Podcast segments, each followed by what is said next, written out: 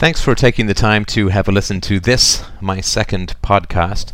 Uh, my first podcast was called The Stateless Society An Examination of Alternatives, and it was my thoughts on how society can run in the absence of a government and the reasons why uh, getting rid of the government is so crucial and so essential for uh, the future flourishing of society.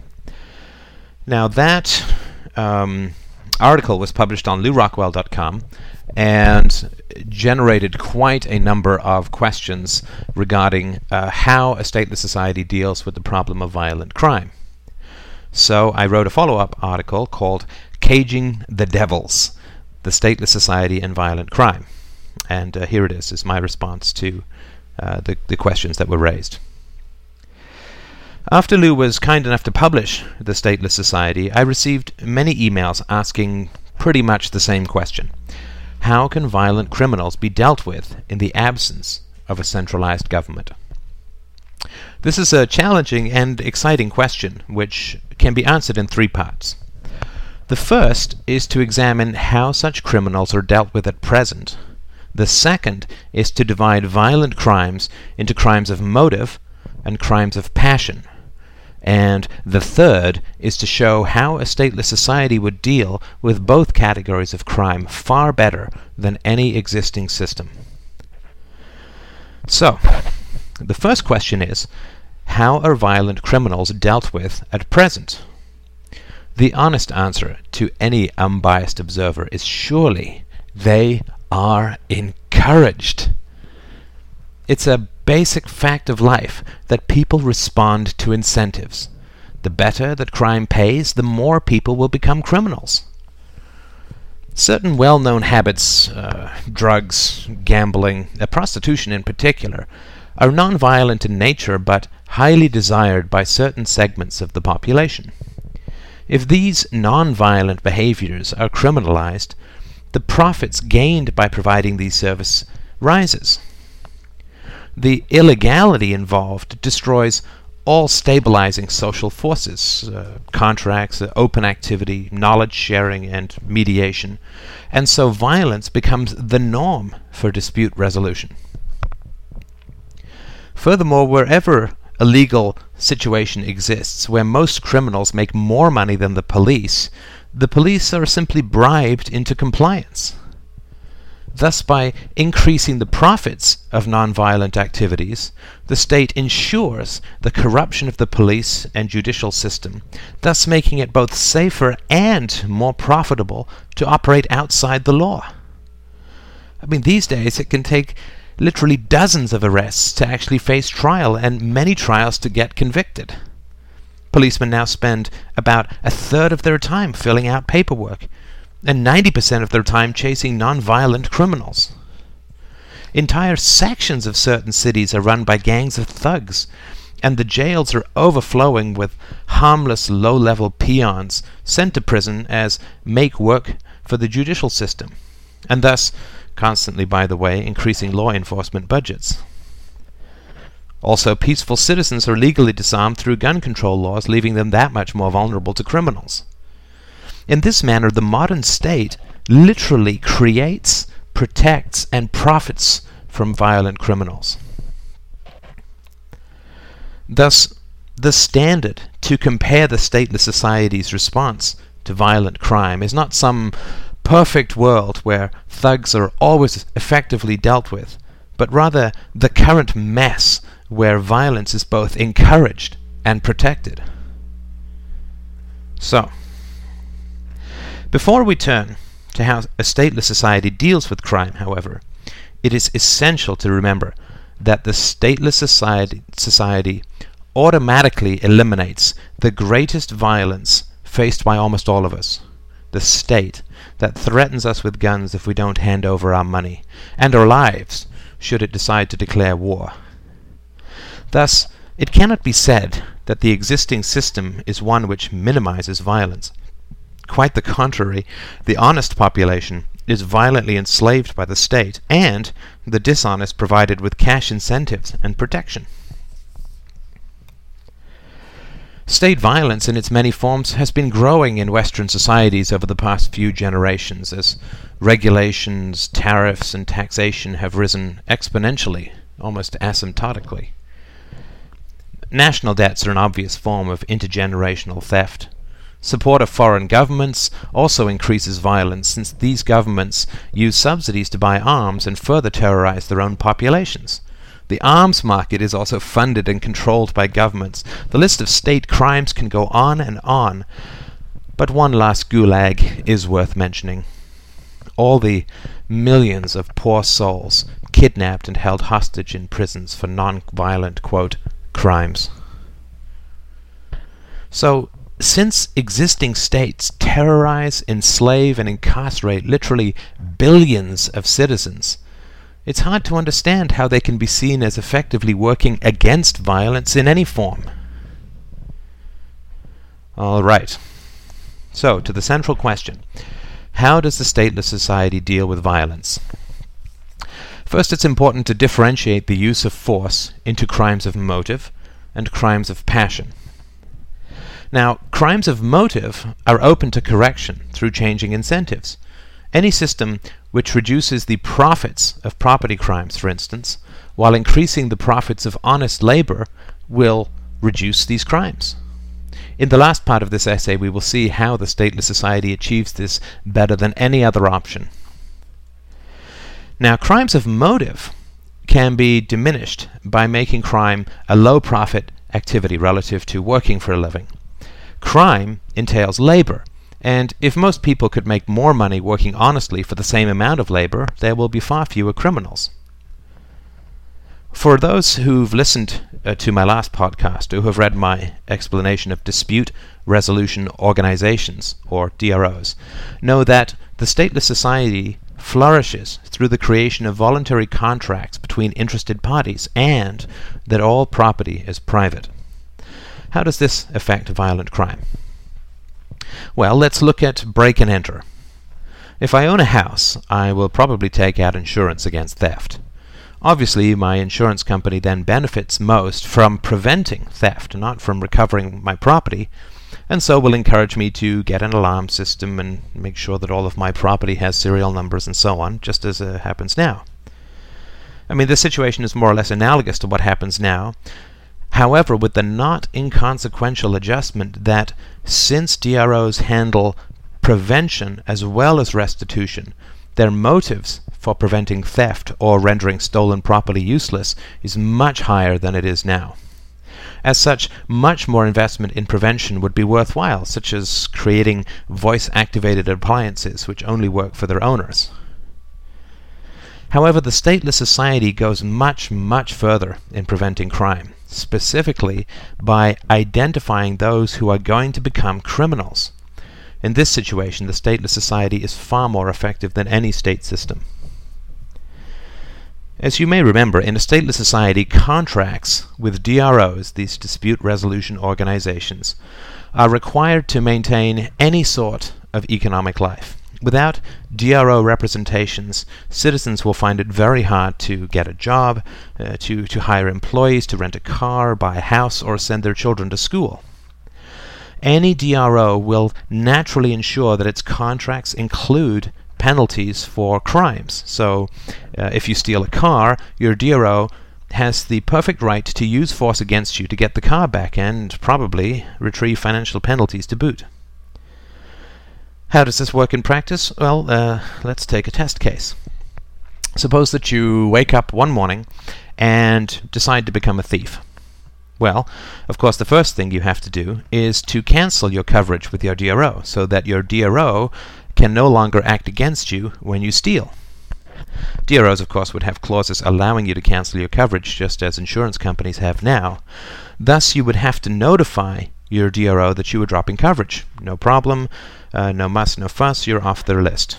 Now, however, DROs as a whole really need to keep track of people who have opted out of the entire DRO system since those people have pretty clearly signaled their intention to go rogue, to live off the grid, and to likely commit crimes.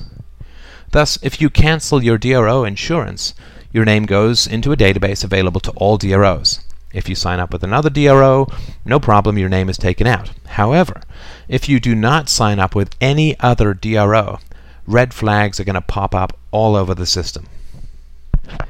Well, what happens then?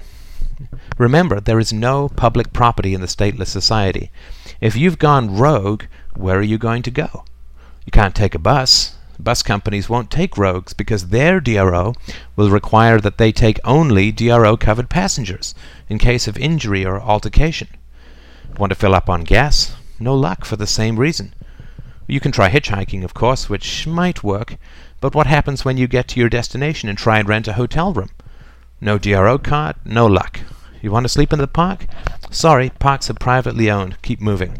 Getting hungry? No groceries. No restaurants. No food. What are you going to do? Obviously, those without DRO representation are going to find it very hard to get around or find anything to eat. But let's go even further and imagine that as a rogue you're somehow able to survive long enough to start trying to steal from people's houses. Well, the first thing that DROs are likely to do is to give a cash reward to anyone who spots you and reports your position. In fact, there will probably be companies which specialize in just this sort of service. As you walk down a street on your way to rob a house, someone sees you and calls you in. The DRO immediately notifies the street owner, remember, no public property, who then boots you off his street. Are you going to resist the street owner? His DRO will fully support his right to use force to protect his property or life. So you have to get off his street. Where do you go? All the local street owners have been notified of your presence and will refuse you entrance. You can't go anywhere without trespassing. You're a pariah. No one will help you or give you food or shelter you because if they do, their DRO will boot them or raise their rates, and their name will be entered into a database of people who help rogues. There is literally no place to turn. So, given all this, what incentive is there really to turn to a life of crime? Working for a living and being represented by a DRO pays really well. Going off the grid and becoming a rogue pits the entire weight of the combined DRO system against you. And even if you somehow do manage to survive their scrutiny and steal something, it has probably been voice encoded or protected in some other manner against unauthorized reuse. But let's go all the way and suppose that you somehow bypass all of that and do manage to steal. Where are you going to sell your stolen goods? You're not protected by a DRO, so who's going to buy from you knowing that they have no recourse if something goes wrong? And besides, anyone who interacts with you will get a substantial reward for reporting your location. And if they deal with you, will be dropped from the DRO system themselves. Will there be underground markets? Well, perhaps, but really, where would they operate? People need a place to live. They they got to rent cars. They got to buy clothes. They got to eat groceries. No DRO means little or no participation in economic life. Thus, I think it's pretty fair to say that any stateless society will do a far better job of protecting its citizens against crimes of motive. What then about crimes of passion? Well, crimes of passion are of course harder to prevent, but also present far less of a threat to those outside of the circle in which they occur. I mean, let's say that a man just up and kills his wife. Well, they're both covered by DROs, of course, and their DRO contracts would include specific prohibitions against murder. Thus, the man would be subject to all the sanctions involved in his contract, probably uh, forced labor until a certain financial penalty was paid off, since DROs would be responsible for paying financial penalties to any next of kin. Well, uh, fine, you say. Well, but what if either the man or woman was not covered by a DRO? Well, where would they be living then? No one would rent them an apartment if they weren't covered. If they owned their house free and clear, who would sell them food uh, or gas? Who would employ them? What bank would accept their money? the penalties for opting out of the DRO system are almost infinite, and so it's safe to say that it would be next to impossible to survive without any form of DRO representation. But let's say that only the murderous husband, planning to kill his wife, opted out of his DRO system without telling her. Well, the first thing that his wife's DRO system would do is inform her of her husband's actions and the ill intent it may represent and help her relocate if desired. If she decided against relocation, her DRO would promptly drop her because by deciding to live in close proximity with a rogue man, she was exposing herself to an untenable amount of danger, and so, of course, the DRO to a high risk for financial loss. Now, both the husband and wife have chosen to live without DROs in a state of nature and thus face all the problems involved in getting food, shelter, money, and so on. So, what about uh, something slightly more complicated, like stalking? Let's say some woman becomes obsessed with a man and, and starts calling him at all hours and following him around, perhaps boils a bunny or two. Well, if the man has bought insurance against stalking, his DRO will leap into action calls the woman's DRO, which and says, "Stop stalking this man, or we'll drop you." And how does her DRO know whether she has really given up her stalking? Well, the man stops reporting it. And if there is a dispute, she just wears an ankle bracelet for a while to make sure. And remember, since there is no public property, she can be ordered off any property, such as sidewalks, streets, parks, and so on. And if the man has not bought insurance against stalking, no problem. It's just a little more expensive to buy with a pre existing condition. Now, although they may seem unfamiliar to you, DROs are not a new concept.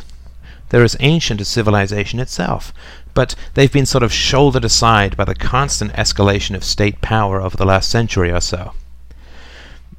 In the past, undesirable social behavior was punished through ostracism, and risks ameliorated through voluntary friendly societies.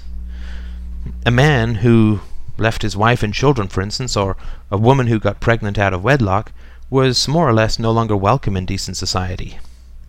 DROs just take this concept one step further by making all the information formerly known by the local community available to the world as a whole, just as credit reports do. There are really no limits to the benefits that DROs can confer upon a free society, theoretically, insurance could be created for such things as, uh, let's say, a man's wife giving birth to a child that is not his own, uh, a daughter getting pregnant out of wedlock, uh, fertility problems for a married couple. I mean, just about anything. All of the above insurance policies would require DROs to take active steps to prevent such behaviors. The mind just boggles at all the preventative steps that could be taken. The important thing to remember, though, is that all such contracts are voluntary and so do not violate the moral absolute of noncompliance. And DROs, in order to be successful, will have to make themselves as unobtrusive as possible. So we're not going to have 8 million forms to fill out and 50 cards to carry. The invisible DRO will be the most successful DRO. So, in conclusion, how does the stateless society deal with violent criminals? In a word, brilliantly. In a stateless society, there are fewer criminals, more prevention, greater sanctions, and instant forewarning of those aiming at a life of crime by their withdrawal from the DRO system. There are more incentives to work, fewer incentives for a life of crime, no place to hide for rogues, and general social rejection of those who decide to operate outside of the civilized worlds of contract, mutual protection, and general security. And remember, states in the 20th century caused more than 170 million deaths. Are we really that worried about holdups and jewelry thefts in the face of those kinds of numbers? There is, of course, no system that will replace faulty men with perfect angels. But the stateless society, by rewarding goodness and punishing evil, will at least ensure that all devils are visible, instead of cloaking them in the current deadly fog of power, politics, and propaganda. Thank you so much for uh, making it to the end of my podcast. I hope you've enjoyed it. Uh, feel free to have a look at my blog, freedomain.blogspot.com. And I wish you all the best. If you have any questions, my email again, s.moly N E U X at Rogers.com. See you soon.